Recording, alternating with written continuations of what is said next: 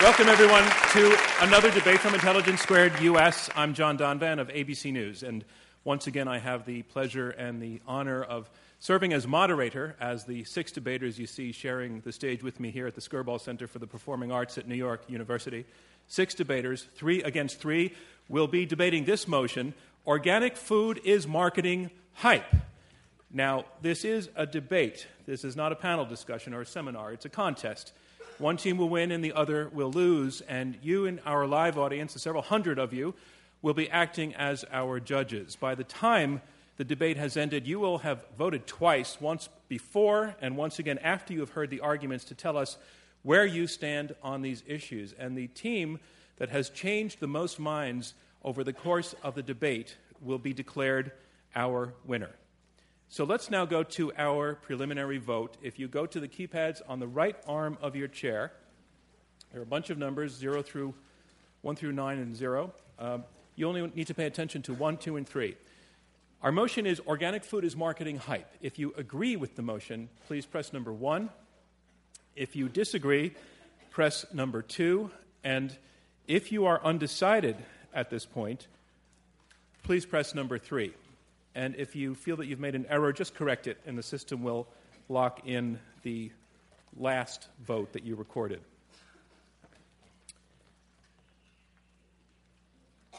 And so, what we're going to do is tabulate those votes and after we've heard opening remarks, I will share with you where the preliminary vote stands at that point. And so, on to the debate. Round one opening statements by each of the debaters in turn, seven minutes each. And we begin first. I'd like to introduce Lord John Krebs, known just to us as John Krebs on this side of the pond here in the colonies. Uh, John Krebs, you can make your way to your lectern. John Krebs was chairman of Britain's Food Standards Agency, which is like our Food and Drug Administration, the FDA, except it was just the F, not the D. Um, and John, you um, were not chairman in 2009. You had left the board, but it made a very, it sent a thunderbolt through the system when it came up with a study of the comparison, nutritional comparison between conventional and organic food and concluded what? That there was no difference in the health benefits which rolled like thunder through the movement. Ladies and gentlemen, John Krebs.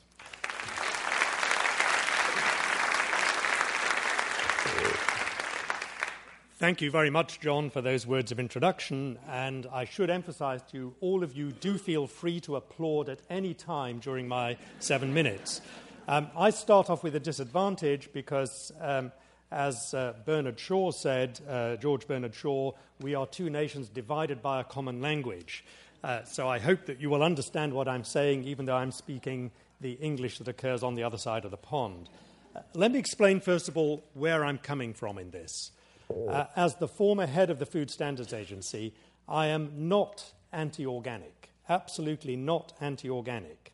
But what I am is pro accurate consumer information. I am pro healthy eating. And I am pro a scientific, dispassionate analysis of the facts. I've got no vested interest. It makes no difference to me whether or not you eat organic food. But I do sometimes get angry about the marketing hype. And let me give you, for instance, just last week I was watching a television show about diet and health. And on the show, there was a woman who was working for a low income and she had three children. And she said to the interviewer, I feel really guilty because I cannot afford the organic food to feed my children a healthy diet. And that made me really cross because she didn't need to buy organic food to feed her children a healthy diet. Although, according to the surveys, six in every ten Americans who buys organic food believe that they're getting a healthier option. And they're paying for it because when you go shopping, if you buy organic food, you spend $1.60 for every dollar that you would have to spend buying exactly the equivalent food produced conventionally. So, is it worth paying the extra for health benefits? The answer is a plain, straightforward, simple no. Why do I say that? I say that because I've scrutinized the evidence. Now, if you look at the evidence, you have to ask yourselves two questions Who is saying it, and why are they saying it? And of course, if you listen to the organic sector that has a vested interest, they will pick and choose the evidence that supports their case. And no doubt we'll hear that later on this evening. But I prefer to believe those groups of people who are independent, impartial, objective groups of scientists put together by official agencies to study the evidence with no side one way or the other. And it's not just the UK Food Standards Agency that John referred to, but at the last count, in eight different countries where the federal or national agencies have looked at this issue, in every case, they've come to the same conclusion. There is no health benefit of eating organic food when compared with conventional food. Furthermore, and this is a really important point, in the UK we have an advertising standards watchdog. And a few years ago, they penalized our two major supermarket chains for advertising and claiming that organic food is healthier. And they were stopped. Those supermarket chains were stopped from making that claim. And note this they did not come back with a legal challenge. Why did they not come back with a legal challenge? Because there was no case to defend. There was no evidence to support their case that would stand up in a court of law. So, what are these supposed benefits, health benefits of organic food? Some people think that it's more nutritious, that it may contain more of those essential micronutrients, vitamins, or antioxidants that are supposed to protect us against cancer. But when you look at all the evidence together, sometimes organic food does contain more, sometimes it contains less. But taking the picture in the round, there is no, absolutely no, consistent difference. What about safety of food? because some people say, well, maybe I ought not to take the risk. Organic food is more natural, it's safer. And indeed, in Britain, 70% of the baby food sold is organic because parents are worried about what they're feeding their children. Well, what are these safety issues? One thing that people are concerned about is pesticide residues. Maybe the vegetables or the fruit that's been sprayed in a conventional farm leave tiny residues on the surface that you may eat when you consume those vegetables? Well, two things to note. First of all, organic farmers also use pesticides. They just use a different set of pesticides. But secondly, and more important, those residues are there when they are present in such minute quantities that they are harmless relative to the natural dangerous chemicals that occur in all the food you eat. How many of you have ever drunk a cup of coffee? Raise your hands. Okay, quite a few of you have drunk a cup of coffee. Well, let me tell you, in that one cup of coffee, there are more carcinogens than you would get in all the pesticide residues in eating conventionally produced or organically produced fruit and vegetables for a whole year. So if you're worried about potential carcinogens in your food, don't drink that cup of coffee. But of course, you don't need to worry because these chemicals may have the potential to be dangerous, but they're in such a low level in the food that you don't need to worry about it. But in a way, this is missing the point because you can argue hither and thither about how much of this chemical is in the food, how much of that pesticide residue is present, how much of this vitamin, and so on. What really counts is looking at the health outcomes. So, are people who eat organic food healthier than people who don't? And that's a pretty difficult question to answer. But there is one study that's looked at it, and it's an extremely large study. It's called the Million Women Study. It's being carried out in the UK, and it's called the Million Women Study because it involves at least one million women who, over a long time period, record everything about their lifestyle, including what they eat, and subject themselves to a variety of health measures, including suffering from diseases. And that study shows that there is no difference in the health outcomes for women that eat organic food and women that don't eat organic food. It doesn't really matter to me whether you eat organic food or not. It's your lifestyle choice. It doesn't bring you any benefit. But what does matter to me is when poor people, like that woman I saw on television, feel guilty because they're not feeding their kids organic food just because of the marketing hype, they feel guilty, and that to me is an outrage. So I urge you to vote for the motion at the end of this evening. Thank you, John Krebs.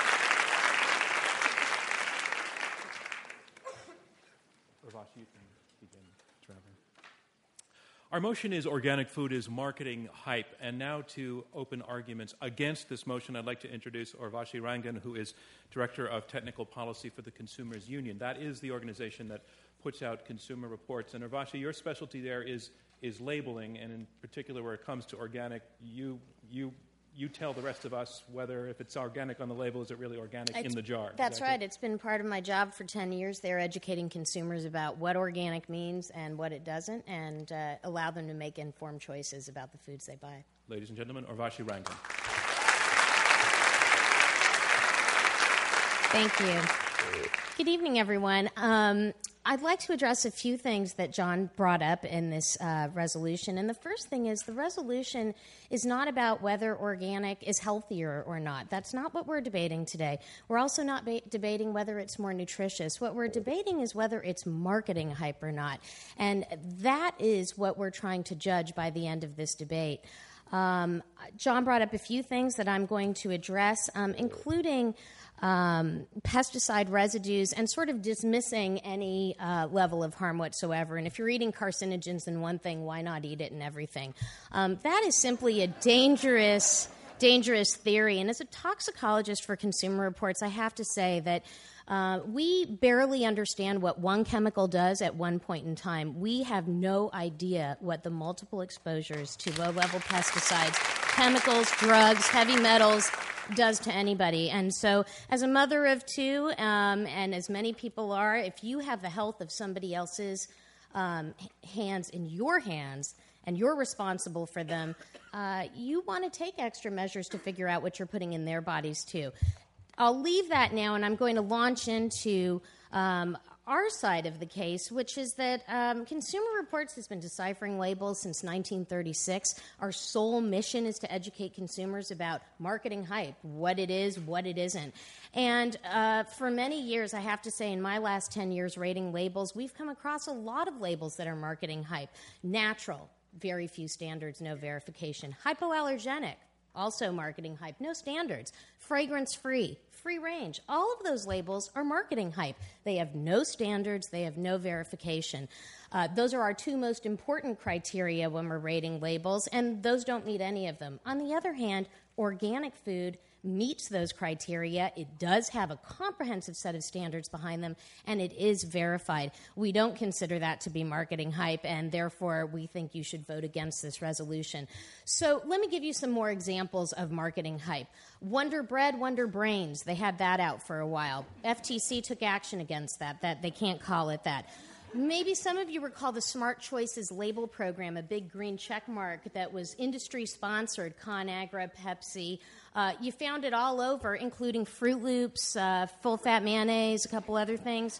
That's also marketing hype, not such a smart choice. Um, and uh, one other one the United Egg Producers used to have a claim called Animal Care Certified sounds really lovely, like the animals were cared for, but it could have been used on eggs that came from chickens stuffed into battery cages where they couldn't stand up. Uh, put into towers of battery cages where all their poop and excrement basically rained down through the cages onto the floor, contaminating the ground, moving into the groundwater. Um, could be labeled animal care certified. They stopped doing that, but again, that's another example of what's marketing hype. Incidentally, organic production doesn't allow chickens to be stuffed in those battery cages, and it's just one of the reasons why organic offers a benefit over conventional. Let me jump into five other big reasons why um, organic does carry more value. And first of all, just to set the stage, in this country, we have Congress passed an act in 1990, the Organic Food Production Act. The USDA runs the National Organic Program. We have certifiers and inspectors accredited by the USDA. This is a public program. Everybody can participate in it, and it is subject to accountability. It is subject to inspection itself. Um, this is a credible labeling program. I don't think we're really wasting this much energy over something that's simply marketing hype. But let's get into five big reasons why organic offers benefit over conventional production. First of all, organic animals eat a diet free of poop. Can you believe that? So, why am I saying that? Am I a nutball? But no, conventional agriculture and conventional farming in this country actually picks up chicken litter from the bottom of the chicken coops filled with poop excrement, whatever that chicken ate, including mammalian byproducts, cow brain, blood meal. And guess what? Animals eat that in conventional production. It also can include garbage, plastic roughage pellets, and this is the stuff that we freely, in fact, we call it a rich protein supplement. I mean, this is a protein considered useful for animal feeding. It's not allowed in organic production. It's just one reason why organic offers benefit. Second thing, organic is free of antibiotics. They cannot be used.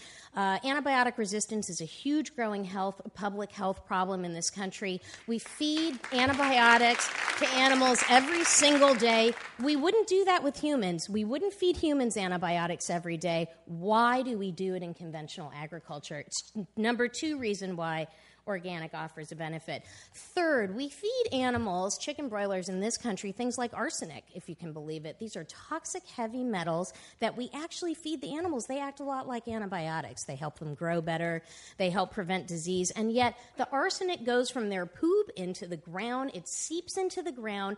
And the problem with conventional ag is people don't think it moves anywhere, but it does. It moves into the ground, into the groundwater. We create big pits of manure that go up into the air and contaminate it.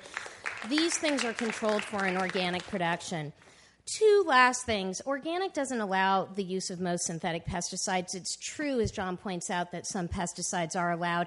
But one report estimates that about 60% of the pesticides that are out there are classified as a known, probable, or possible carcinogen if you can have food that doesn't have those things, why wouldn't you want to eat healthier? Why wouldn't that offer a benefit? But remember, this is a debate isn't about whether you would buy it, but rather whether it is truly a measurable difference and whether it offers a credible alternative to consumers who are buying it and whether or not consumers who buy organic are currently being deceived in the marketplace. We would say no, and therefore we urge you to vote against the resolution. Finally, I'd like to talk about synthetic fertilizers. We actually compost human waste in this country and we put it onto conventional crops. That's right. What you put in your toilet can get composted and put onto the food that we eat, and that's how it gets fertilized. That is a prohibited method, method in organic production. You may not use sewage sludge as compost. It comes with a number of problems, including heavy metals.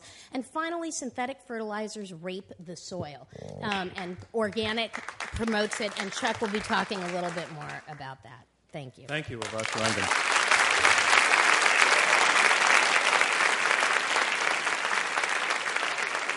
Our motion is organic food is marketing hype. And now to speak for the motion, the only actual farmer in the debate tonight. I'd like to introduce Blake Hurst, who is a farmer in Missouri. He raises corn and soybeans and flowers along with his family. He's done it all of his life. He's also a writer who is published in the Wall Street Journal and the Weekly Standard and other uh, magazines. I, am interested, Blake, is it harder to farm or harder to write? I can't make any money at either one. Ladies and gentlemen, Blake Hurst. I'm used to I'm used to not making much money. Only tonight did I learn I was a rapist. It come as a surprise to my family and friends who don't think much of me but think more than that. If you've ever driven through the Midwest on a summer evening, your windshield becomes covered by gazillions of sticky, glutinous gobs of insect guts. Your windshield wiper can cause a wreck because it just smears the stuff around, making your windshield as opaque as the directions for assembling a Christmas present. And the bugs are corn borer moths. Corn borers cause corn to drop ears, corn stalks to fall over. They also damage the husk of the corn, making it vulnerable to a soil borne pathogen called aflatoxin, which causes liver cancer in humans.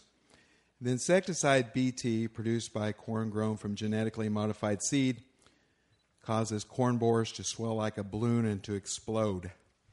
I find this very satisfying. I imagine pops like a string of firecrackers, like popcorn on a hot stove, as all across my fields corn borers explode.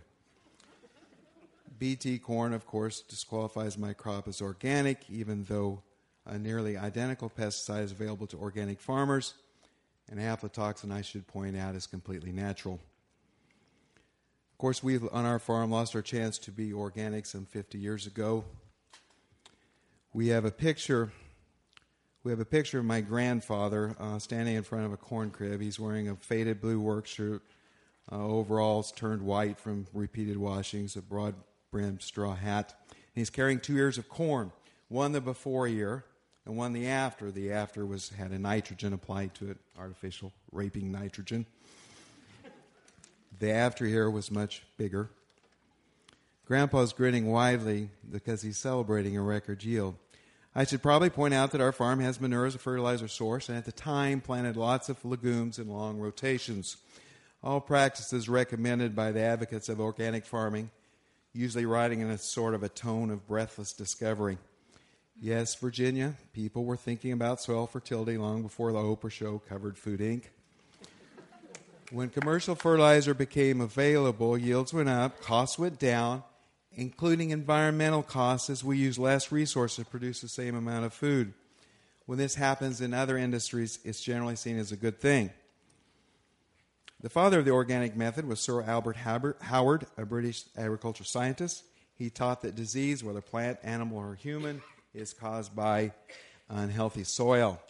And the secret to good health is farming organically. According to Howard, the war in the soil is a result of a conflict between the birthright of humanity fresh food from fertile soil, and the profits of a section of big business. That sentence could have been written a week ago, and it would have been just as unrealistic now as it was in 1949 when Howard wrote it. You'll notice then as now, the farmer is strangely absent from this narrative. Tools of big corporations bought off by seed corn caps and glossy advertisements were only practicing industrial agriculture because we're tools of the man. The truth is better captured by that picture of my grandfather smiling from ear to ear as he celebrates a record yield. You may find this bloodthirsty battle using chemical warfare and genetic manipulation distasteful. It's clear that our opponents here tonight do so. They imagine farming as a holistic walk with nature as we reap her bounty with hardly a mark left on the landscape. In agrarian utopia, as we discover that connection with the soil has been lost because of the application of science to food. According to them, we can walk back our dependence on petroleum, lose our addiction to chemicals and laboratories, and be one again with nature. Rarely has so much nonsense received so much attention from so many outstanding minds. Organic production requires its own set of environmental trade offs. Organic food takes more land than conventional farming to produce the same amount of food. Organic farming leads directly to more, not less, soil erosion because conventional farmers disturb the soil less. Organic rules are arbitrary, with some practices clearly forbidden because of political pressure instead of science. Some of the most environmentally costly practices conventional farmers use are approved for the organic farmer as well. Some of the practices most important for food safety are not available to organic producers. Hunger is the darkest specter of all and always closer than we expect, particularly in the parts of the world that are most likely to farm organically, although they don't call it that. Nature doesn't care whether we're hungry or well fed. We wrest what we can from her reluctant arms each year, and in order to have an adequate supply of food, we have to use all the tools available to us. That's the truth. That's the truth, this multi front war we call farming as inconvenient as it may be to the critics of the present food system, that's the way it will always be. Eating organically is trendy, edgy, and advocated by all the right people. Organic consumers shop as a form of conspicuous self congratulations, a chance to pat themselves on the back for their social conscience and to enjoy their superiority over the coupon clipping bourgeoisie shopping at Walmart. The organic consumer should know this. Her choices have costs, real costs, environmental costs, and costs when it comes to world hunger. According to the United Nations Food and Agriculture Organization, there are a billion hungry people in the world. Every time someone produces organic, purchases organic food, more water and more land are used to produce that food than to produce the same amount of food on my farm. That's the reason why you should vote in favor of the motion Organic food is fashionable, cool, an attitude, a chance to identify yourself with beautiful actresses instead of old farmers in overalls. But mostly, organic food is marketing hype. Thank you. Thank you, Blake Hurst. So here's where we are. We are halfway through our first round opening statements by each side at this U.S. Intelligence Squared debate. I'm sorry, I'm going to rephrase that because this needs to be right for the radio broadcast. I said U.S. Intelligence Squared, and I'm going to reverse that. We are halfway through the opening round of this Intelligence Squared U.S. debate. I'm John Donvan as moderator. We have six debaters, two teams of three, who are fighting it out over this motion Organic food is marketing hype. You have heard three of the opening statements, and now on to the fourth. I would like to introduce Jeffrey Steingarten, who is a best selling author and food critic for Vogue magazine. Um, his, one of his more famous books is The Man Who Ate Everything. I apologize, Jeffrey, I have not read the book. Is it autobiographical? Uh, no, I'm, I'm uh, referring to a very famous other person. Um, well, is the book, let me recommend the book and introduce yeah. once again, ladies and gentlemen, Jeffrey Steingarten. Thank you.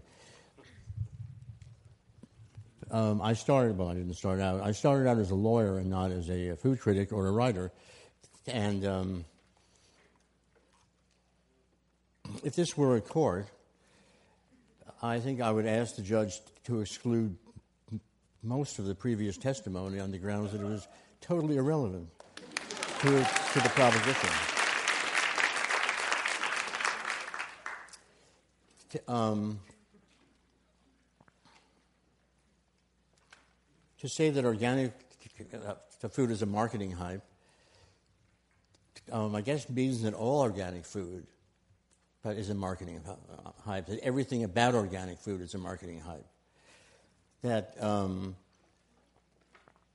it doesn't do you any good. It doesn't do the other side any good to show that there's an advertisement that, that, that, that you know shows healthy people and by eating organic food if they actually are. Uh, you know, I doubt that they're actually eating the food on the set, on the photographic set, and so that's a marketing hype as well.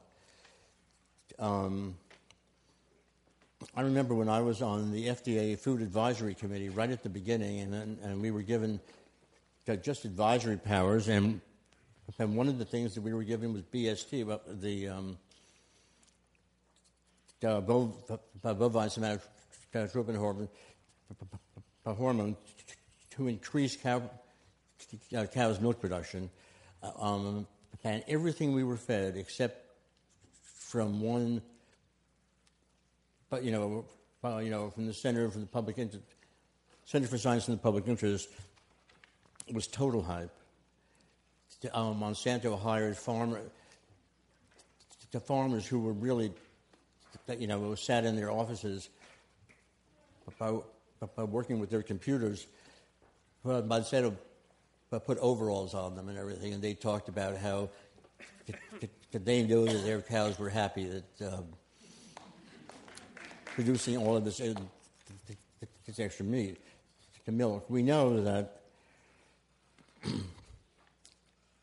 cows overproducing get mastitis, and then there's a pus, if I could use the word pus, in the milk. No one wanted to use the word pus. And um, maybe pus is not bad for you, but I thought it was. Um, the FDA was so afraid that we were going to vote against it that, uh, they combined two committees. Also, the animal um, to the Animal Husbandry uh, Committee, all of whom were supported by the, Agriculture Department uh, or by industry, right? For example, Monsanto. So the vote was the vote was very lopsided, so much so that the other side was emboldened to move that it should be a crime uh, for a milk producer to announce that there was no bovine somatotropin hormone in the uh, in his milk because that would be marketing hype since there's no difference. Um, the, the uh, forces against good food are very powerful in this country, um, and it's enough to make you paranoid. The, um, uh, uh, with all possible, all possible respect, uh, um, our last speaker, okay, I'm not going to say that he sounded like Dick Cheney, okay. but but he talked about farming as a multi-front war, right? And that you have to rest from nature. That you know these kind of little rewards you get, these little uh, you know corn cobs. Yeah, no, I know uh, four or five farmers, um, and I've spoken to them all um, in the last few days, so that I'd be able to learn all about farming, and. Um, there was one t- t- uh, nicknamed Farmer Al, uh, uh, you know, who grows some of the best peaches in the country. They're organic. Um, um, they're in Northern California, and um, and it took a while for, uh, for Al to start. Uh, you know, uh, switching from non-organic to, to organic peaches. They're better now um, he was so mellow about it, about you know, how you have to use this in order to, to avoid that pest. And, to, you know, and I asked him, to, you know, whether he used Roundup on his weeds. He said, oh, no, we just manage the weeds. you know, just as long as they're not... Just as long as they're not higher than about that, they won't threaten the uh, plant. The weeds won't. Um, you know, and also scattering eggs of uh, predators to the pests, and so on and so forth. Um, Alto, Al's peaches are more expensive. There's no uh, uh, doubt that, that organic food is, on average, more expensive. So our next speaker, I, I believe, having read uh, some of what he's written,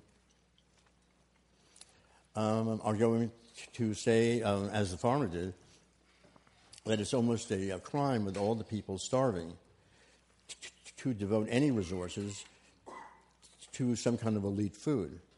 Um, I know that the best vegetables that I've ever tasted were, uh, uh, uh, were organic. Um, I mean, they were grown on uh, Dan Barber's um, uh, property. He doesn't own the property. Rockefeller owns, the property, uh, but the property near his restaurant um, conventional agriculture is not feeding the world.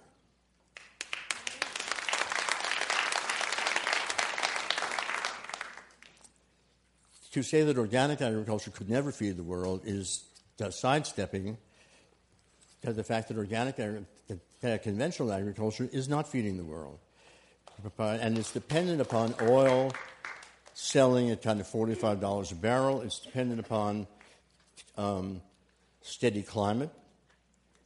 Um, and it's also dependent upon relatively um, available water. Jeffrey Steingarten, I'm sorry your time is up. Okay. Thank you. Thank you, Jeffrey Steingarten. Our motion is organic food is marketing hype, and now here to speak against the motion. I'm sorry, I've skipped a page.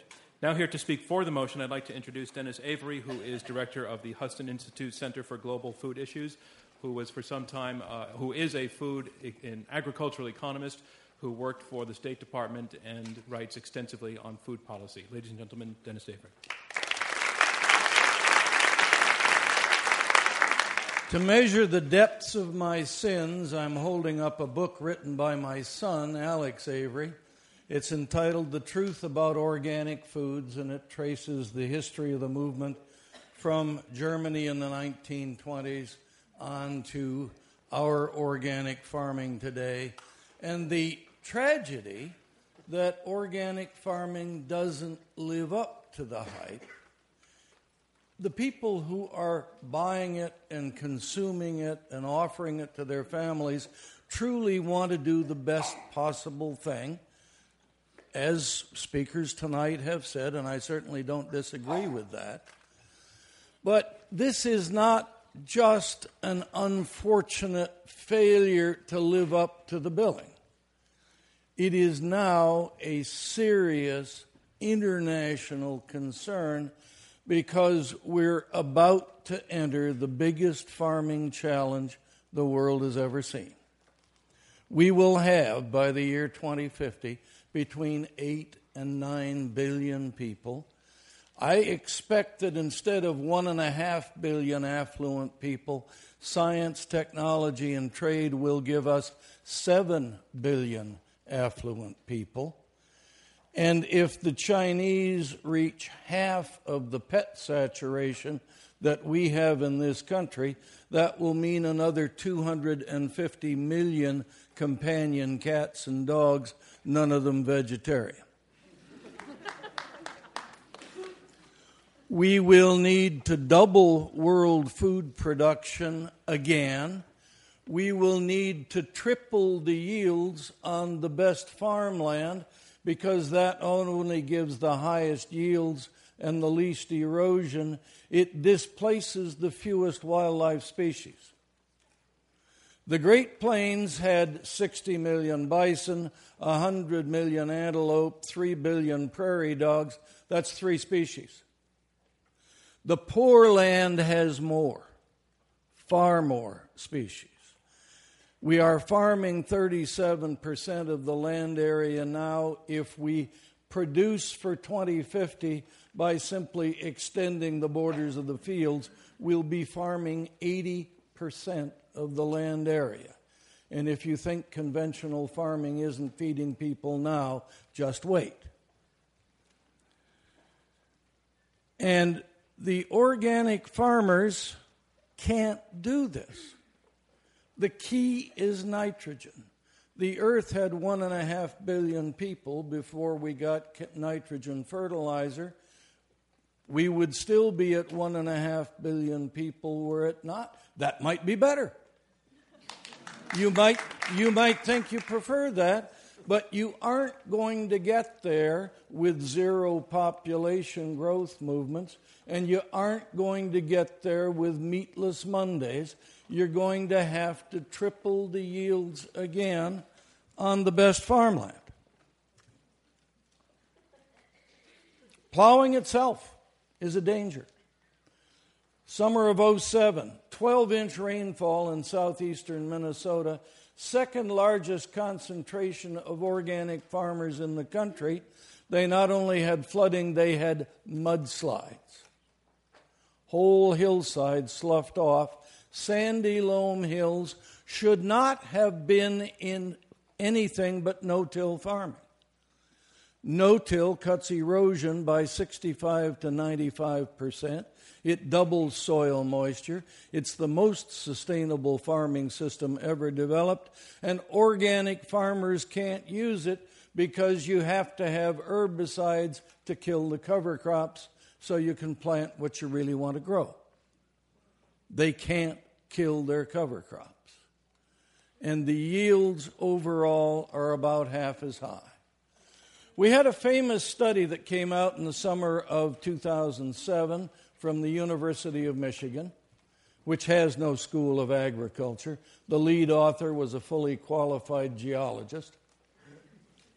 And they said organic farming can feed the world and more.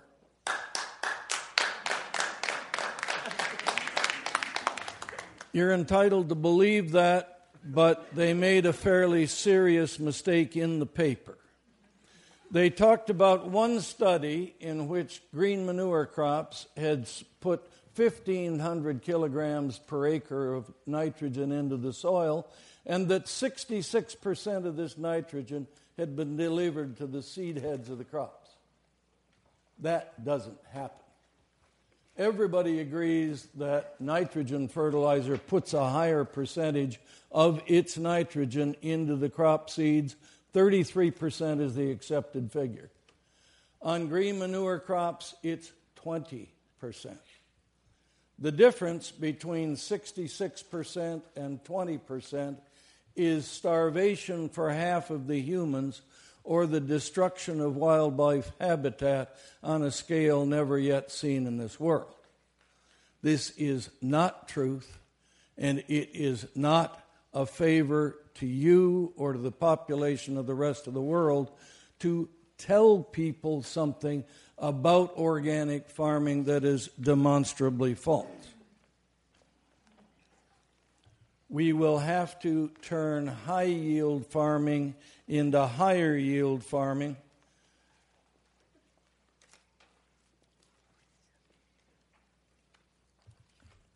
I'm sorry. Thank you very much. Thank you, Dennis Avery.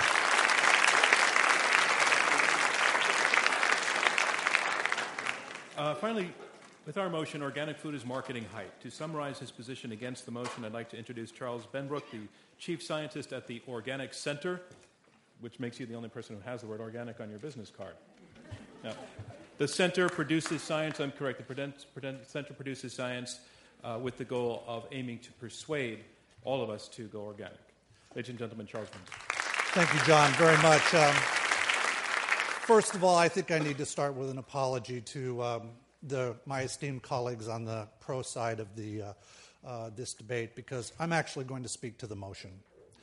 Uh, tonight, uh, we're debating whether organic food is marketing hype. And the way that I understood this, and I think probably most of the people on our side, is that we're talking about the companies and the farmers that grow organic food and sell it to people. They, they put uh, claims on the label, there's advertising, there's lots of information on websites.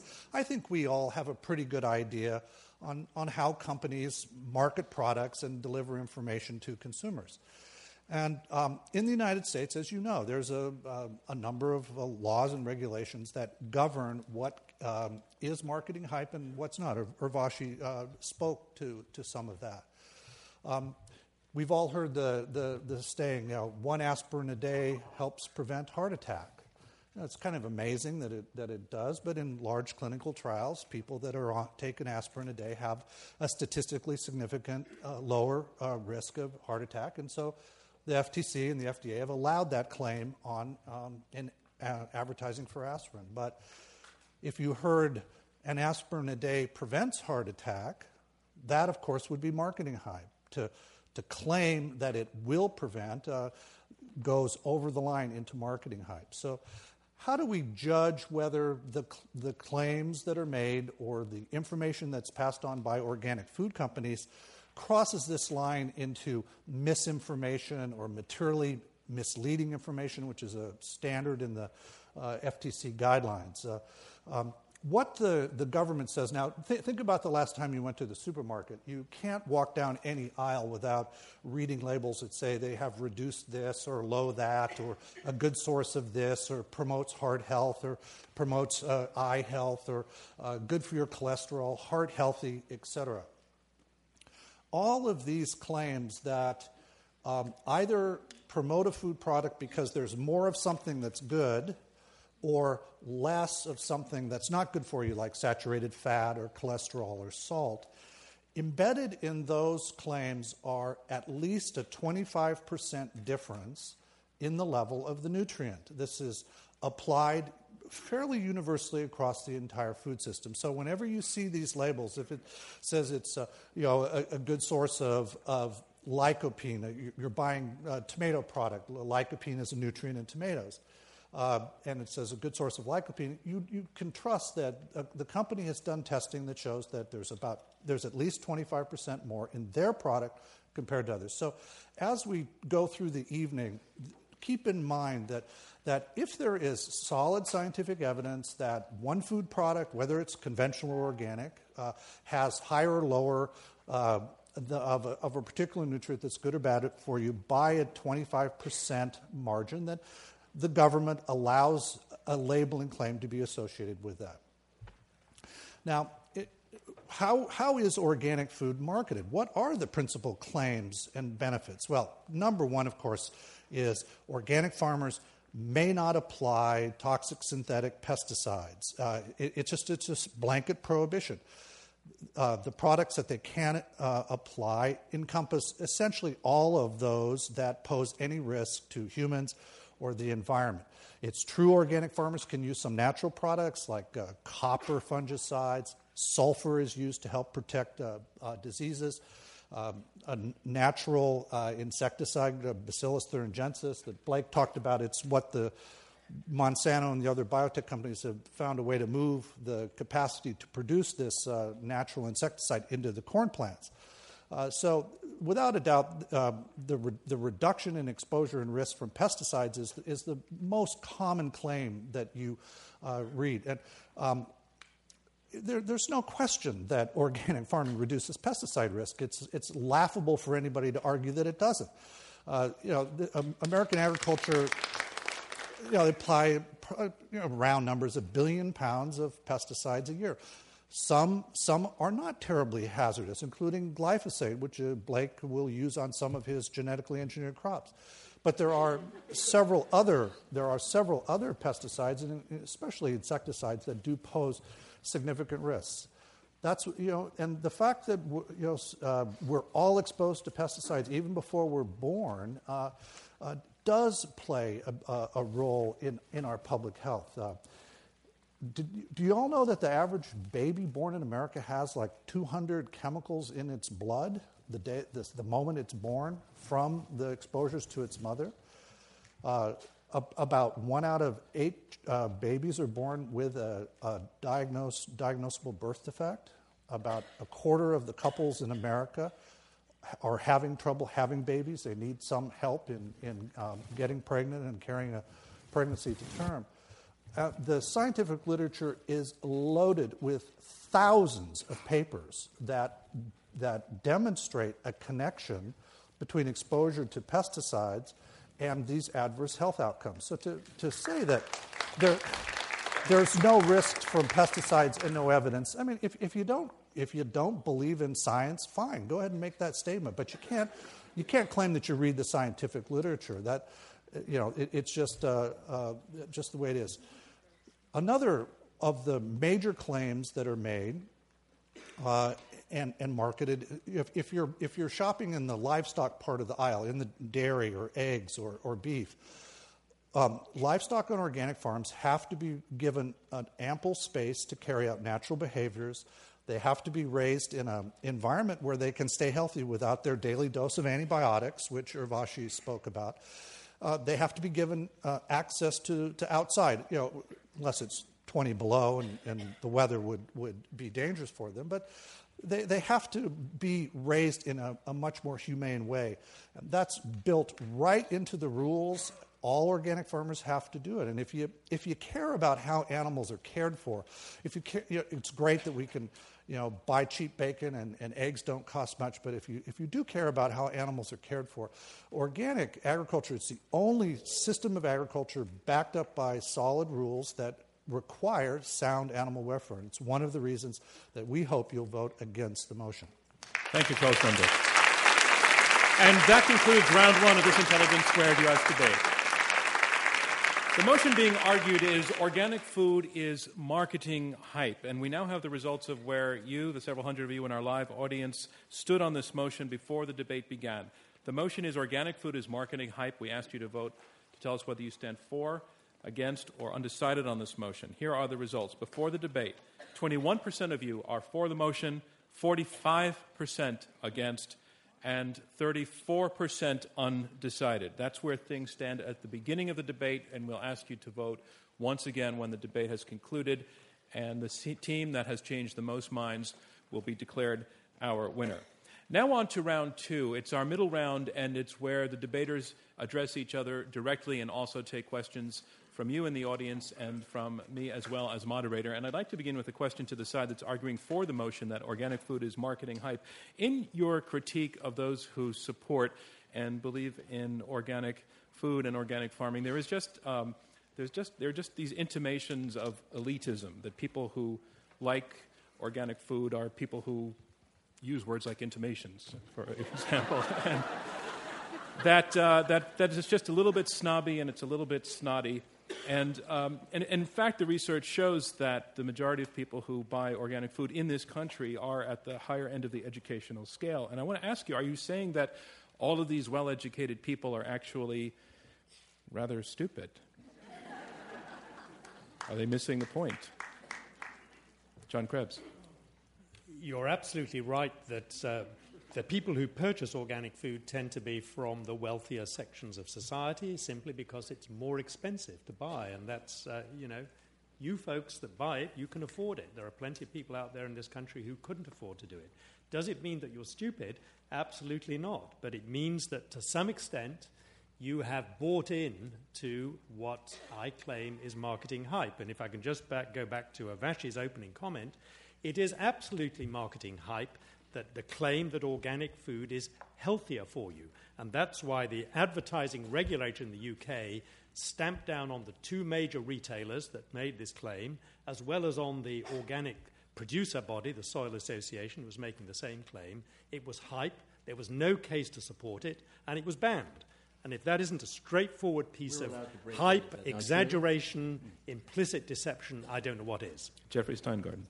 Um, I just to wonder how long you conducted the million, the, the, the lady study. Um, was it six months or, No. six weeks or was it two years? Well, Jeffrey, or- what's your point? What, why are you raising that? Well, many of the toxins in, in um, pesticides and herbicides could take years and years. Okay. What about that, John Krebs? You're saying it's too soon to know. The, the Million Women study is still going on. It's been going on now for about eight years, and it will continue for another um, probably 15 or, or so years. So we're looking at long term effects, and no effects have shown up so far. Urvashi Rangan. Um, I think we're talking about elitism, but it's really that organic food costs more. Um, organic food costs more to produce, and there's a couple reasons for that. One is that it's incredibly physically labor intensive. You've got to, as Jeffrey pointed out, you have to pull the weed. You can't just spray a chemical on it. Um, it's harder to do. So there's no question that organic food is harder to produce. But the other major factor that's not been mentioned today is the amazing subsidies that all of our taxpayer money goes to to support cheap food production, to subsidize Blake's crops on corn and soy, and the myriad of ingredients that stem from that that end up in processed foods, hence creating cheap processed foods. Organic doesn't get subsidies, and that's why between that and what it does, it costs more. I would beg Blake to yeah, beg to differ. Of course, uh, organic qualifies the same subsidies that, that, that I do. Um, subsidies are tied to the ground. They don't ask how you produce the crop. My question, I guess, I would like to ask um, you talked about uh, fertilizer raping the soil. How does the soil know the difference between I mean, nitrogen is, you know, you look at your periodic table, and there it is, it appears. Um, when I apply nitrogen on some of our acres from manure, and when I apply some uh, nitrogen from some of our acres, uh, commercial fertilizer, how does the soil know the difference? I'll I'll speak to, to nitrogen. Charles Uh, one of the major problems around the world there, back on, in February 23rd, those of you that read the Wall Street Journal, there was a remarkable story about how the subsidies in India for nitrogen fertilizers, which started back in the Green Revolution days, uh, have actually led to such excessive uh, nitrogen fertilizer use in India that um, what happens when you put extra nitrogen on ground? You stimulate microbial activity in the soil, and those microbes they, they eat your organic matter in effect, which degrades your soil quality. And the, the, the journal it was a, it was a very interesting and, and hard hitting story, and uh, it was just a, a week after in Science magazine there was a major research report that Dennis may have seen about China and how there's this major problem in China about the acidification of soils from too much nitrogen. In, in, in America, in, in the Midwest, uh, less than 35% of the nitrogen that gets applied winds up supporting the growth of that corn plant. And the rest, some of it goes into the water and some of it volatilizes into the environment. Organic farmers, on the other hand, nitrogen is expensive to them because they don't have access to these cheap commercial sources of readily available nitrogen fertilizers. They have to get their nitrogen the old fashioned way with cover crops and legumes and compost. And it's dear to them and it's valuable, and they use it much more carefully. They don't need as much to support the same amount of growth. They don't pollute the water. They don't contribute as much to global warming, and they improve the quality of the soil. And it's these sorts of win win wins that are why even the USDA acknowledges that organic farming is better for the environment, and that's one of the claims. Dennis Avery of the Hudson Institute. There's a new set of products on the market from Arcadia Biosciences. They're actually the product of a, uh, a uh, research mistake at the University of Alberta. Um, they were trying for drought tolerant crops, and instead they got nitrogen efficient crops. Uh, rapeseed, rice, and wheat, you can now put on half as much organic nitrogen, get in effect, what we've thought of as a full crop, with very little left in the soil to leach into the nearby streams, can we hope that the uh, organic farmers will at some point uh, recognize this benefit and help protect the water with nitrogen efficient biotech crops? Well, Dennis, wh- whether they do or not, what's that got to do with how organic food is marketed in the United States? What's the point? I, I want to ask Blake Hurst because you're, you're our only farmer possibly in the room. I think there are maybe some farmers in the audience, but certainly on the panel. In terms of just the reality check that you can provide to us for a guy who gets his hands in the soils, what have you heard tonight that is the most out of touch with what really happens in the real world of farming? Well, I, I, I want Well, I, to. What, I'll what, explain. th- this idea that Jeffrey says that conventional farming is not feeding the world, so his solution is to produce less food. I mean, this this idea it is. Why would you think that indeed- organic food is uh, that organic agriculture is less productive? That's totally wrong. What, Totally wrong. See, if you're uh, if you're growing corn, let- let's let Blake answer that question. yeah, well, give me your example. okay, if you're growing corn on two pieces of land, of course, farmers told me this. Um, two pieces of land, one conventionally and, and, and one organically. The conventional plot will produce more corn. Um, if you have less of a monoculture, the number of calories produced on the organic piece of lawn of land, which is after all what we care about, um, that the number of calories on the organic land will be uh, greater than on the conventional Uh, land. who, who, where, what's your source for that? Hmm? What's your source for that? That's, un- that's impossible. Well, yeah, but I'd like to know the source.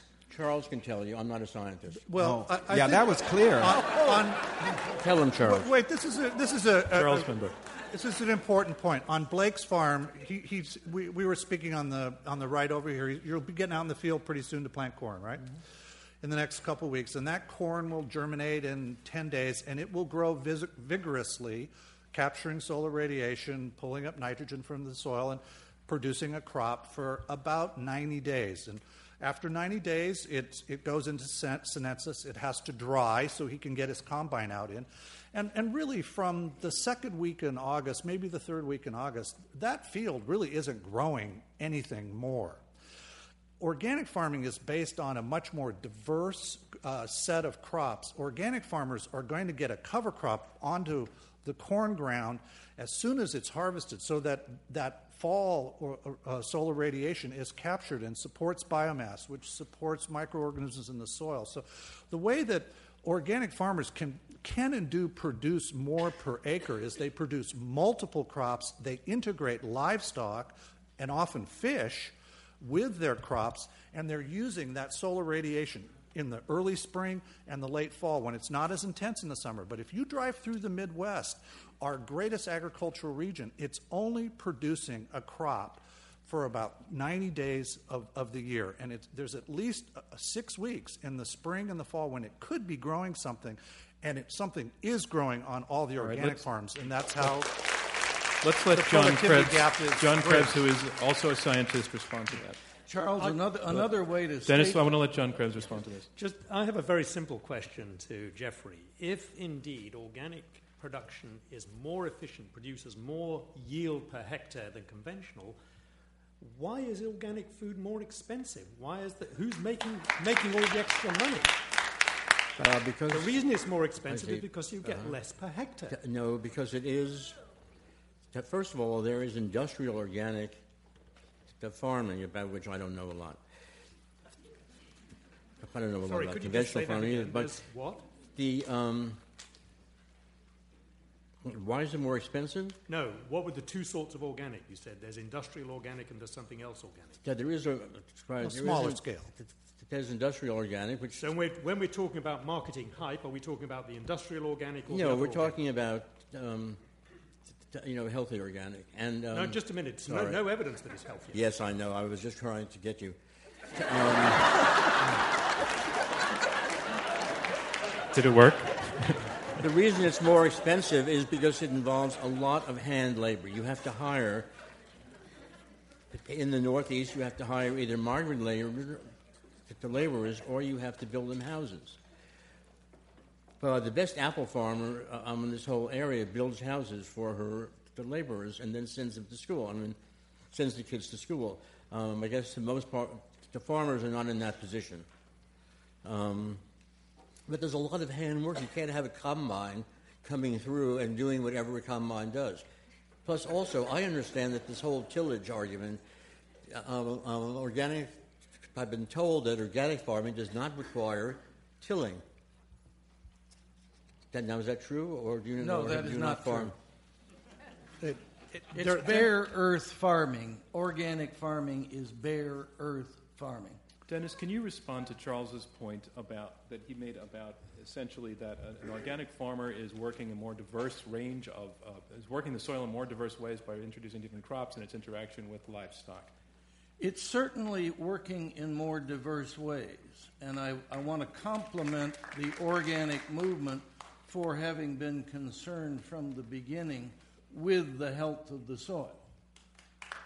Unfortunately, unfortunately, they aren't using it very well.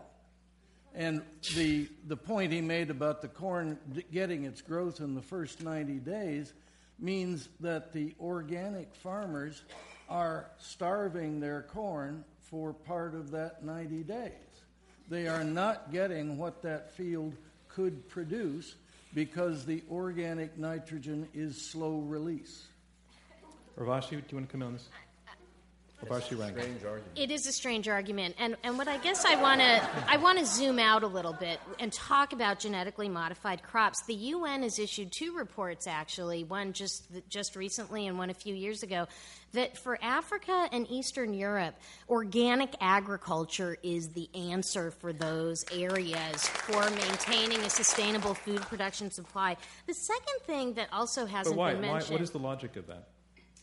What, why? Why is organic the answer for It's actually it, it resides within many of the reasons we're talking about: sustainable production, jobs, less pesticides, less inputs. Those things cost money, and while our opponents are purporting the miracles of genetic modification and pesticides and how wonderful they are, what most consumers don't know is that those things were not required to be tested for how well they work or how safe they are before they got out on the market. And those are the aspects that the UN is considering when they make those reports available, and anyone is free to read those reports. Blake Hurst. Well, of course, there's long and extensive testing for what the National Research Council says. I'm says. sorry, I didn't catch that, Blake. Their genetically modified seed is tested before it goes on the market. What the national how many of you That is have bought untrue. genetically mo- testified seed, uh, modified That's seed? How many of you have su- toured Monsanto's laboratories? How many of you know the process that it goes through? I mean,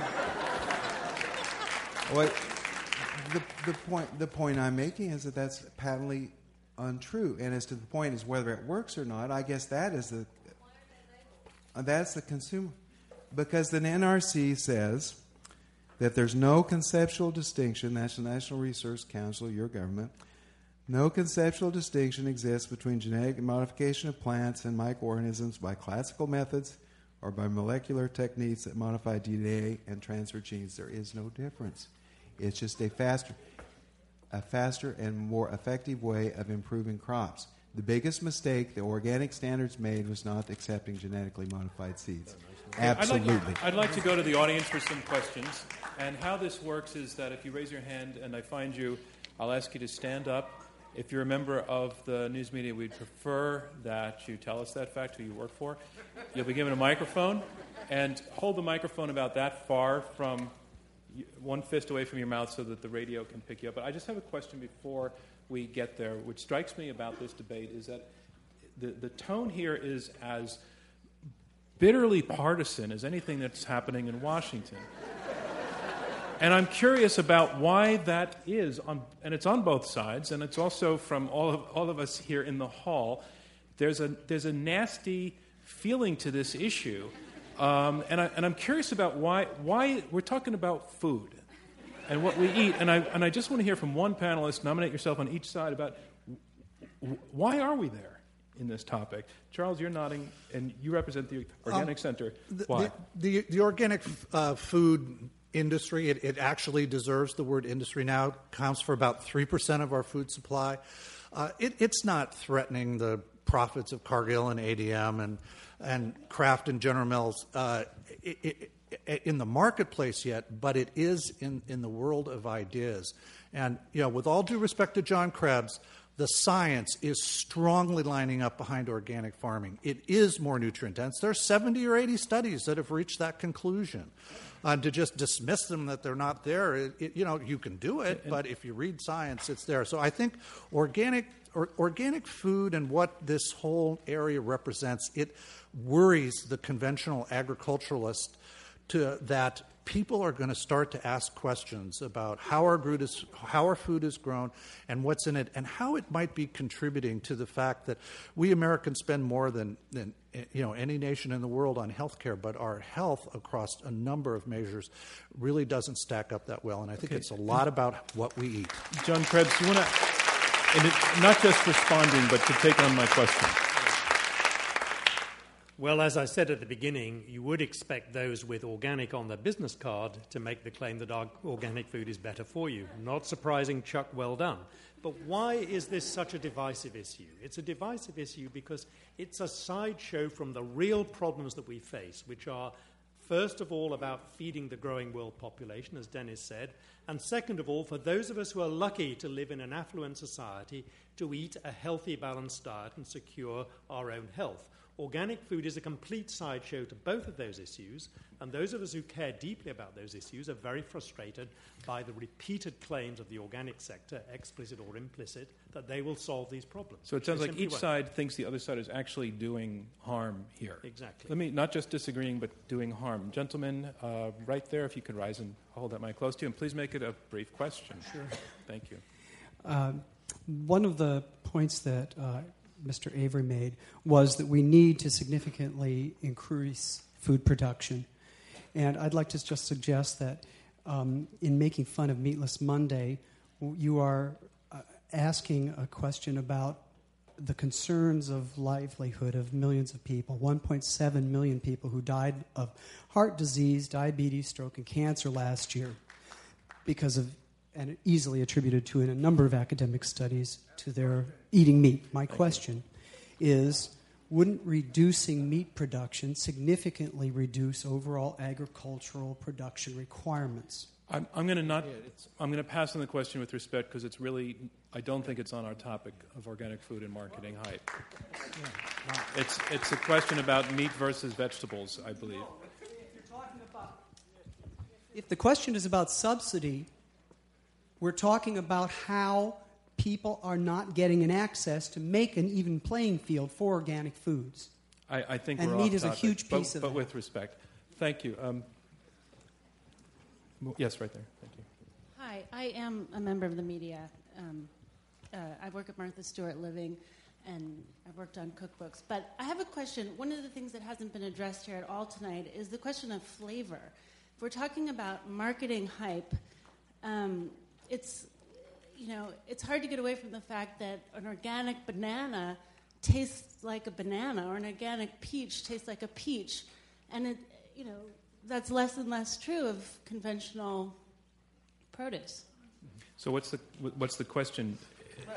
I guess, No, I but guess, it, it's about organics, which is good. Well, the question is, where's the, you know where's the hype if we're really looking at flavor? Are you are you actually? Your question really is: Doesn't organic food taste better, and isn't that one of its benefits? Yes, right? Okay. guess- I fair question. Fair question. Fair Thank question. John, Yeah. be- believe, John, believe it or not, this question actually is germane to the debate. No, I, I agree that it is. Uh, I, I just want the other side the- to answer it. The, I- I'll come back to you, Charles. I have been privileged to watch a program taped by a couple of comedians who perform primarily in Las Vegas, who conducted a number of blind taste tests on the street in Las Vegas, and nobody could tell the difference from nothing. I grew up. I grew up on a farm. That's a Our, our to test tomatoes during the height of this growing of the harvest season were wonderful. The rest of the year, we didn't get tomatoes except out of cans. Uh, this whole freshness thing, fresher tastes better. If your organic is fresher, it may taste better, but that's apart from its being organic. John? Charles. I think I think this is, I really appreciate this question because it's very important. The organic food industry has not claimed that organic food tastes better. And the reason that they know it does sometimes, but they don't have the systems in place and the ability to guarantee a consumer that it's always going to taste better. And it's an example of where the industry has not uh, gone over that line to hype its products. Now, there's some consumers out there that that are convinced that it always tastes better, and maybe maybe to them it does. But I, I actually think the organic food industry has been fairly responsible in, in not getting beyond the science and beyond what they can guarantee. And I, I think that, that they, they deserve a certain degree of, of, of um, uh, of respect for this, and they certainly deserve your vote to this motion because they haven't gone out of their way and made claims. Now, some people say, you know, some consumers, the, the woman that John uh, spoke about being guilty about not eating organic food, that's that's a shame. She, you know, all mothers should feed their kids lots of fruits and vegetables, organic or conventional. But th- you can't hold that against the, the industry that's trying to be responsible in telling people about what the true benefits are, and, and they are significant. Okay. So we're in the question and answer section of this intelligence U.S. We're in the question and answer section of this intelligence squared U.S. debate. I'm John Donvan of ABC News, your moderator, and we have six debaters, two teams of three, debating this motion: organic food is marketing hype. We're going back to the audience for questions. Gentleman in the blue shirt.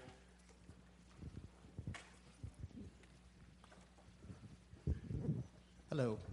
This question is uh, uh, uh, for Dr. Rangan. You talked about the fact that, or you claimed there was the fact that organic food could be verified and there were standards for organic food. Uh, my understanding is that's not true, that the standards are for organic farming and that there's a difference between process and product. And so my and that the uh, standards do not say uh, anything about the products. It's just the process by which the product is, is obtained. So, my question for you um, is if I gave you an apple uh, and you had to do an analysis to determine whether it was organic or not, and it was a scientific analysis, presumably a chemical or physical analysis, what exactly would you do to verify that it was an organic apple? That's easy. Yeah, your point is well taken. Um, it is a production. It's the Organic Food Production Act, and it's about production, and the seal is on the food. Um, and that it's it is about what goes into the production of that apple or that orange. And um, just incidentally, there's also a whole scientific advisory board that reviews and approves materials that are allowed and prohibited in processed foods as well as in fresh food. So there is a whole framework around that, and that's what we're here to talk about today. That is the foundation of what it is. Um, how would you test for a food that was organic? You might look for genetic modification. That's prohibited. That's a negative. What would you, what would you show me that would prove the apple was organic? If it's a banana, we can taste it. In fact, your point goes it's very difficult to test for whether something's organic or not. If it had prohibited residues, you might know that it wasn't. But the point is, and that's why there is so much record keeping involved. There is so much work involved for a farmer to become organic because the whole paper trail of what went into that farm has to be documented. Everything that went into the particular jam that was processed has to be documented. Those things aren't required for conventional agriculture, John- and the materials used are restricted, John and, Krebs and that to is the framework that exists. It's a very interesting question. When I was head of the Food Standards Agency, we started sponsoring research to develop such tests. And such tests can be developed because um, this is a bit of tech technical chemistry. The isotopes of carbon and nitrogen that come from chemical fertilizers are different from the isotopes out of um, manure or compost. But the organic movement strongly opposed this, and they said it was a complete waste of money to develop these tests. They never said why they thought it was a complete waste of money.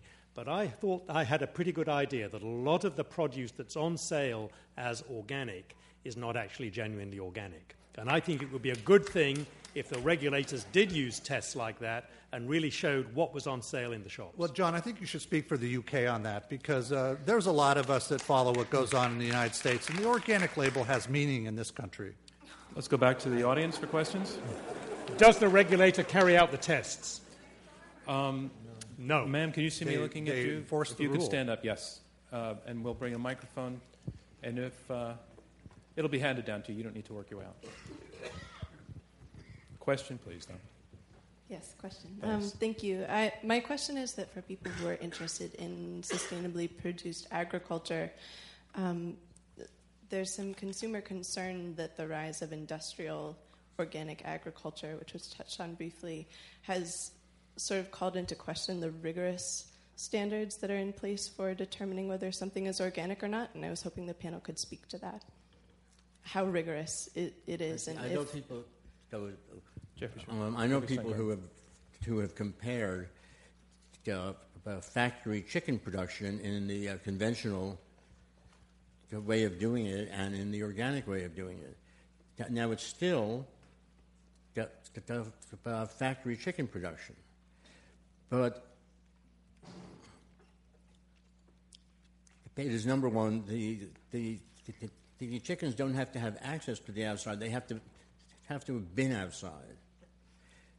If you have something that that passes the organic test, it gets the approval of a um, certifier, who's also certified by the Department of Agriculture. There's almost nothing you're going to have to fear about the food. The, the, um, raising animals in a humane way. I mean, I go to the green market, you know, twice a week. There are people who raise animals in a conventional, humane way, but most the conventional agriculture does not do that. And I would say that the organic movement should be uh, uh, should receive. That's why you have to pay more because it kind of But, ma'am, are you are you are you you're asking, getting very bad karma by eating this. Um, ma'am, are, are you asking? Do we know? like are you asking? to- How, do we really know how rigid the rules are and whether they're being followed? You're asking. Uh, Some of, some of the regulations are in place in organic. Uh, when people buy organic, they assume certain things about the production. I'll, I'll repeat it for her. Oh, I'm sorry. You want to? Sure. Uh, when people are. Yeah, sorry. Uh, my question is when you're buying organic, you're assuming certain things about the production of the food, and when things are produced on farms that can be considered factory farms when they're such large scale, can the standards be scaled up um, to some of the sizes of farms that we're seeing? I, Well, okay. the- I, I'm going to let Blake take the question, but I don't quite understand So- it. So if you could rephrase it. You- well, yeah, that there's a whole lot of. I mean, what size does my farm get too big to be um, moral? I mean, what what size farm is immoral? Well, I mean, when, when do I become clothes. industrial? Confined animal feeding operations. I think it's useful to point out that if we're talking about the chickens being indoors or outdoors, the reason we get flu every year is from Asia, where most of the chickens and ducks are still kept outdoors and they are wandering up and down the street of the village. And it is the interaction between humans Asia. and those animals that we get the Asian flu. We get cholera from hogs. We had, this is historic. Most of our epidemic diseases have come about through this close interaction of people and animals. And modern confinement production is protecting you from those diseases. Okay, Urvashi, Uh, since we're talking I'm about sorry, standards. Dennis. That is just garbage. Um, that, that, that is not. So, so I'm, you're. I'm you- sorry. I'm confined animal feeding operations. I don't know if anybody's heard about um, lagoon pits of poo the size of a Great Lake that exist, and these are bacterial cesspools um, for lots of viruses. The H1N1 was a mixture of bird, pig, maybe something else. Um, we have huge hog farms in North Carolina. We have huge problems with bacterial problems down there from the poo pits. This doesn't just come from China. We've got the problem right here with industrialized agriculture in this country. Gentleman uh, with the beard. Hello. Uh, Could you stand up, please? Sure. Hi, uh, Miss, Mr. Hurst. Uh, you really uh, caught my attention when you said that uh, organic agriculture should stop aligning itself with uh, celebrity actresses and start talking to, to farmers. Uh, Michael Jackson, Ray Charles, Britney Spears, Beyonce, Christina All right, Aguilera, all right. I need a- I need a question. Mariah Carey. My question to you is: Should we really be thinking twice and flipping the question around to say, is chemical food marketing hype? Those are all th- those names I read, by the way, to give you some context, are Pepsi spokespersons that I have seen on television in my lifetime. Thank you.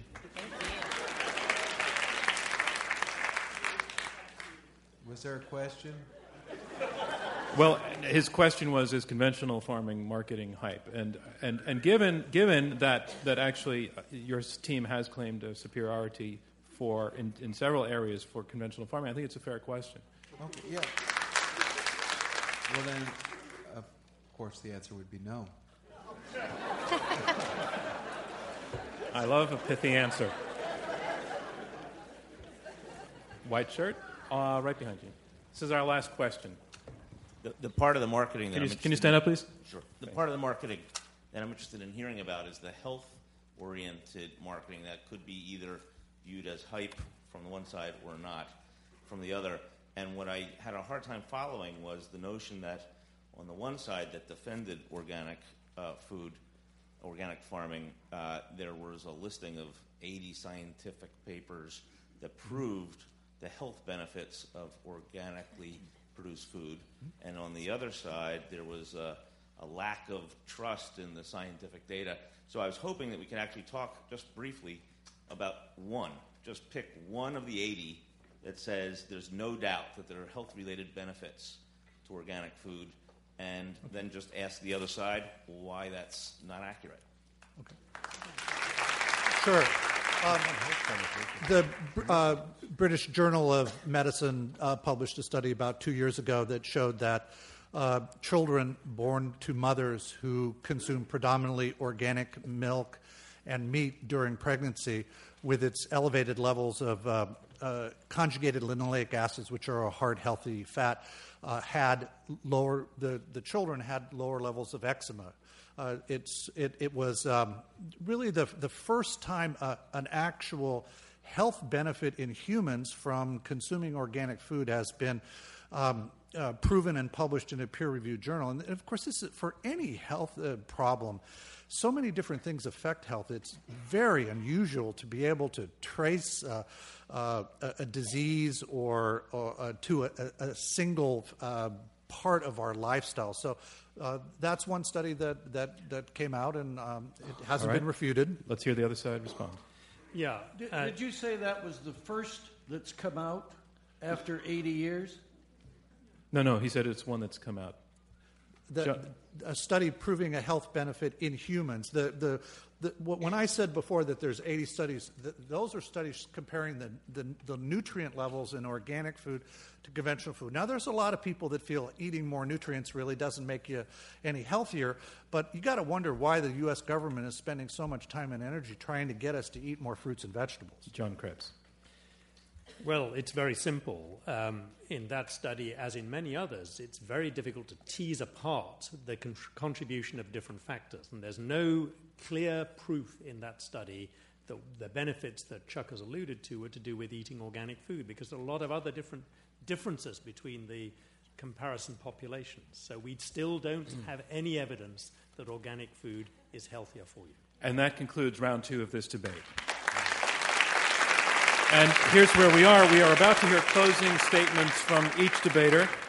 They will be two minutes each, and it's their last chance to change your minds. And from the audience vote beforehand, we know where you stood before the debate began. Here's what we have our motion is organic food is marketing hype.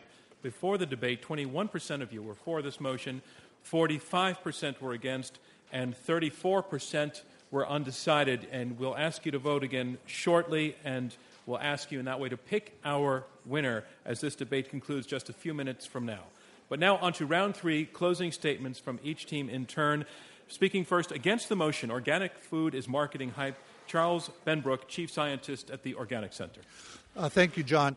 Um, as I said before, this is about the, the claims or the, the positive attributes that are used in, in labeling and advertising, um, uh, in educational material on websites uh, to, to to convince consumers to buy more organic food. That, that's what we're, we're talking about.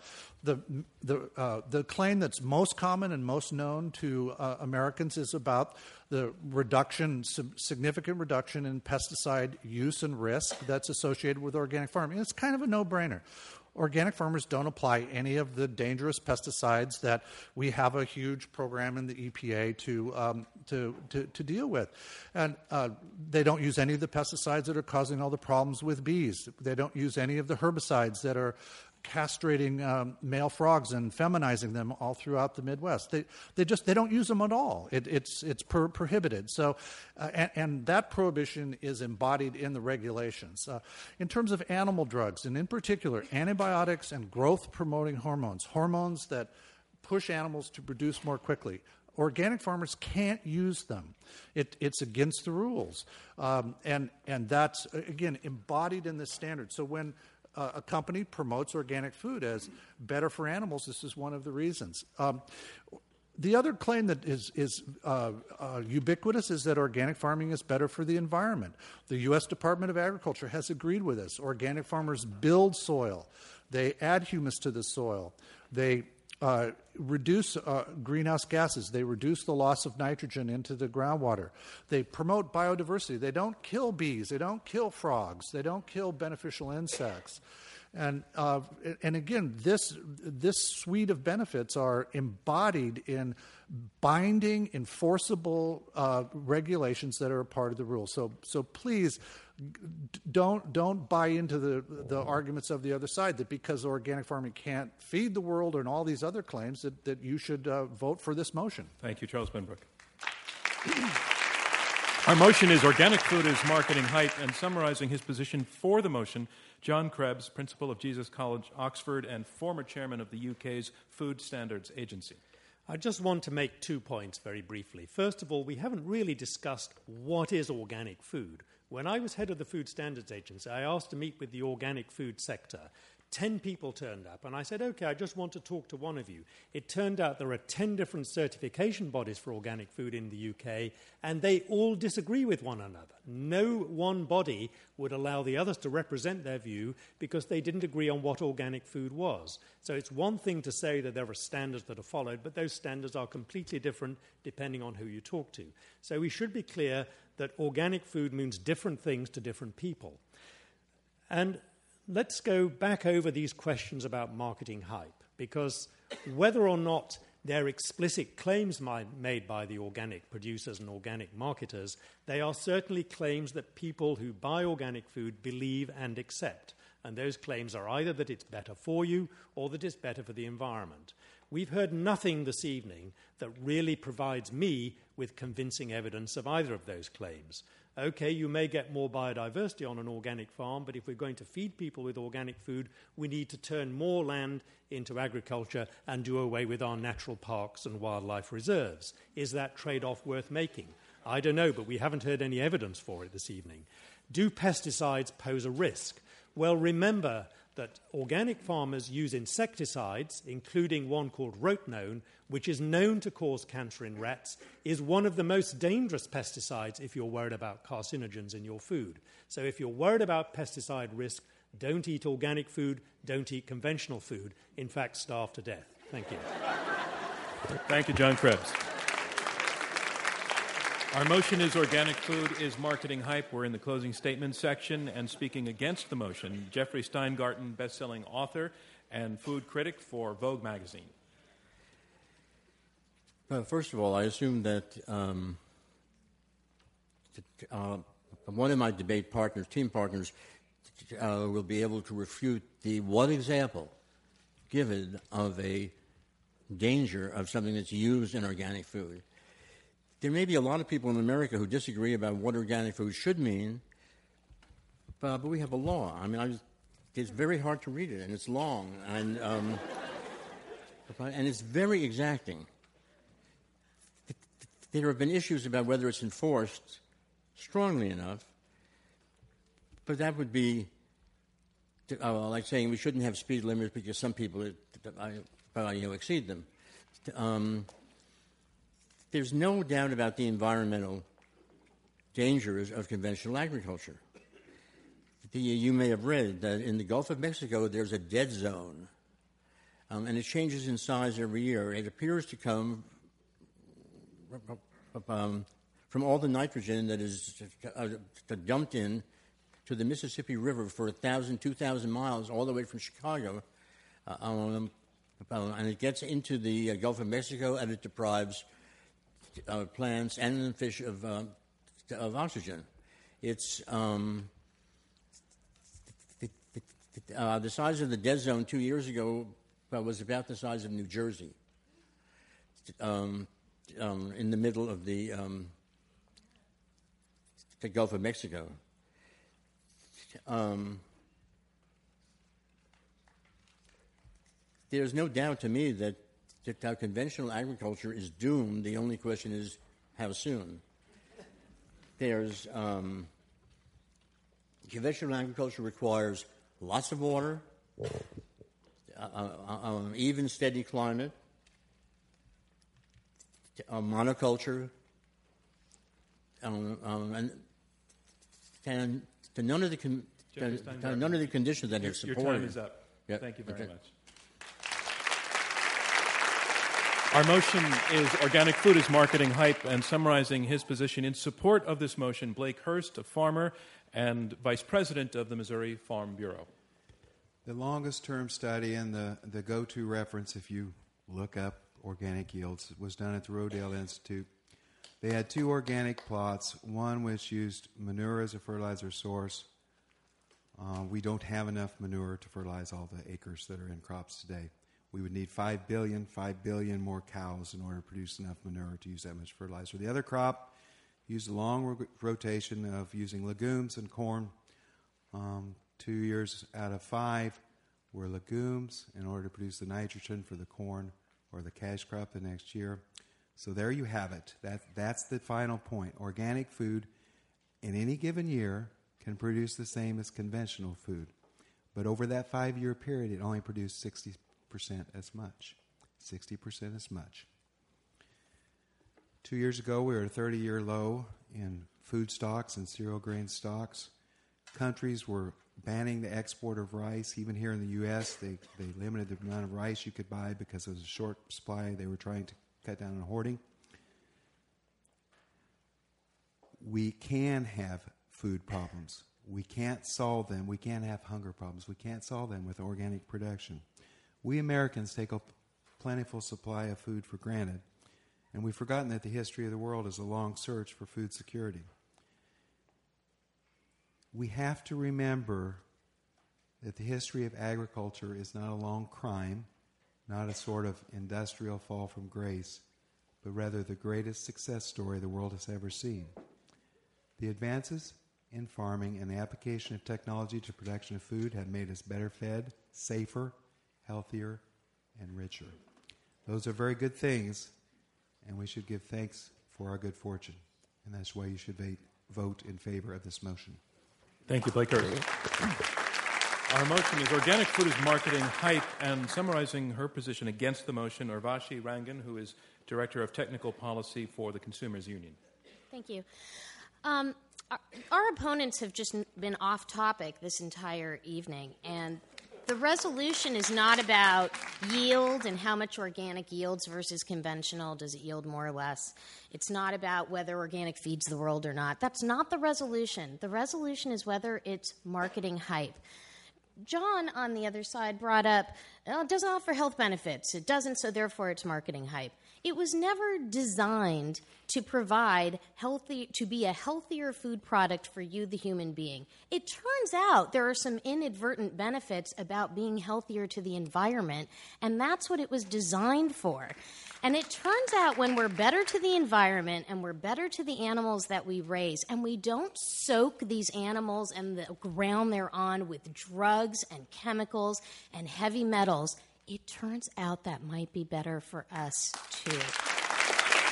And that is, in fact, why organic is not marketing hype. It began as something that was positive for the earth, and my opponents did not refute not a single of my first three points in terms of poop being fed to animals.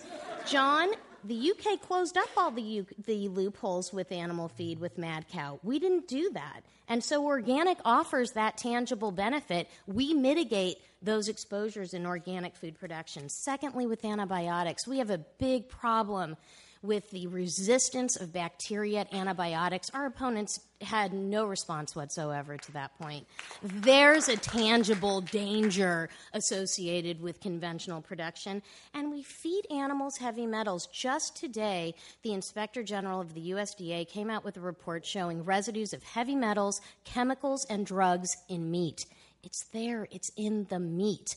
Organic doesn't use those things and therefore organic is not marketing hype. We urge you to vote against this resolution. Thank you, Dr. Rangan. Our motion is organic food is marketing hype, and summarizing his support for the motion, Dennis Avery, director of the Hudson Institute Center for Global Food Issues. Bruce Ames, University of California, Berkeley, one of the most knowledgeable cancer researchers in the world, tested pesticides, tested first synthetic pesticides, and found about half of them caused cancer in rats at high doses.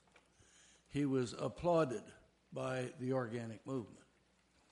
Then he started testing natural compounds and whether they caused rat cancer in rats at high doses, and about half of them did. And this is where Dr. Krebs got his point about the 46 carcinogens in the coffee. And the actual reality is that 99.99% of the carcinogens that you ingest are from Mother Nature. They're there mostly in the plant foods that we eat and consume and brew. And therefore, if you're eating organic food at all this additional expense, you might be reducing your exposure to cancer by something on the order of one ten thousandths of 1%. I was a little surprised to find that we we're also here tonight to discuss the pig poo in the waters of the state of North Carolina. But since I have, in fact, analyzed the data on that particular question, I can tell you that there has been no change in the water quality in North Carolina since they started growing hogs down there. There is a problem with the water quality below the cities because the sewage treatment plants don't deal adequately with the people poo. Dennis Avery, your time is up. Not the pig. Thank you very much. And that concludes this Intelligence Squared U.S. debate. And now it is time to learn which side has argued best. We are asking you in the audience to choose our winner. We're asking you to go to the keypad to the right of each seat. Our motion is organic food is marketing hype. If you agree with the motion after hearing these arguments, press number one. If you are against the motion, you disagree. After hearing these arguments, push number two. If you remain or became undecided, push number three and we will have the readout on these results almost instantaneously. Uh, before we announce the result of the votes, I just want to. First of all, I want to thank the. We, this is different from other debates that we've had in some ways. And I really want to thank the panels for, for making it so spirited and so interesting. So thank you to all of you.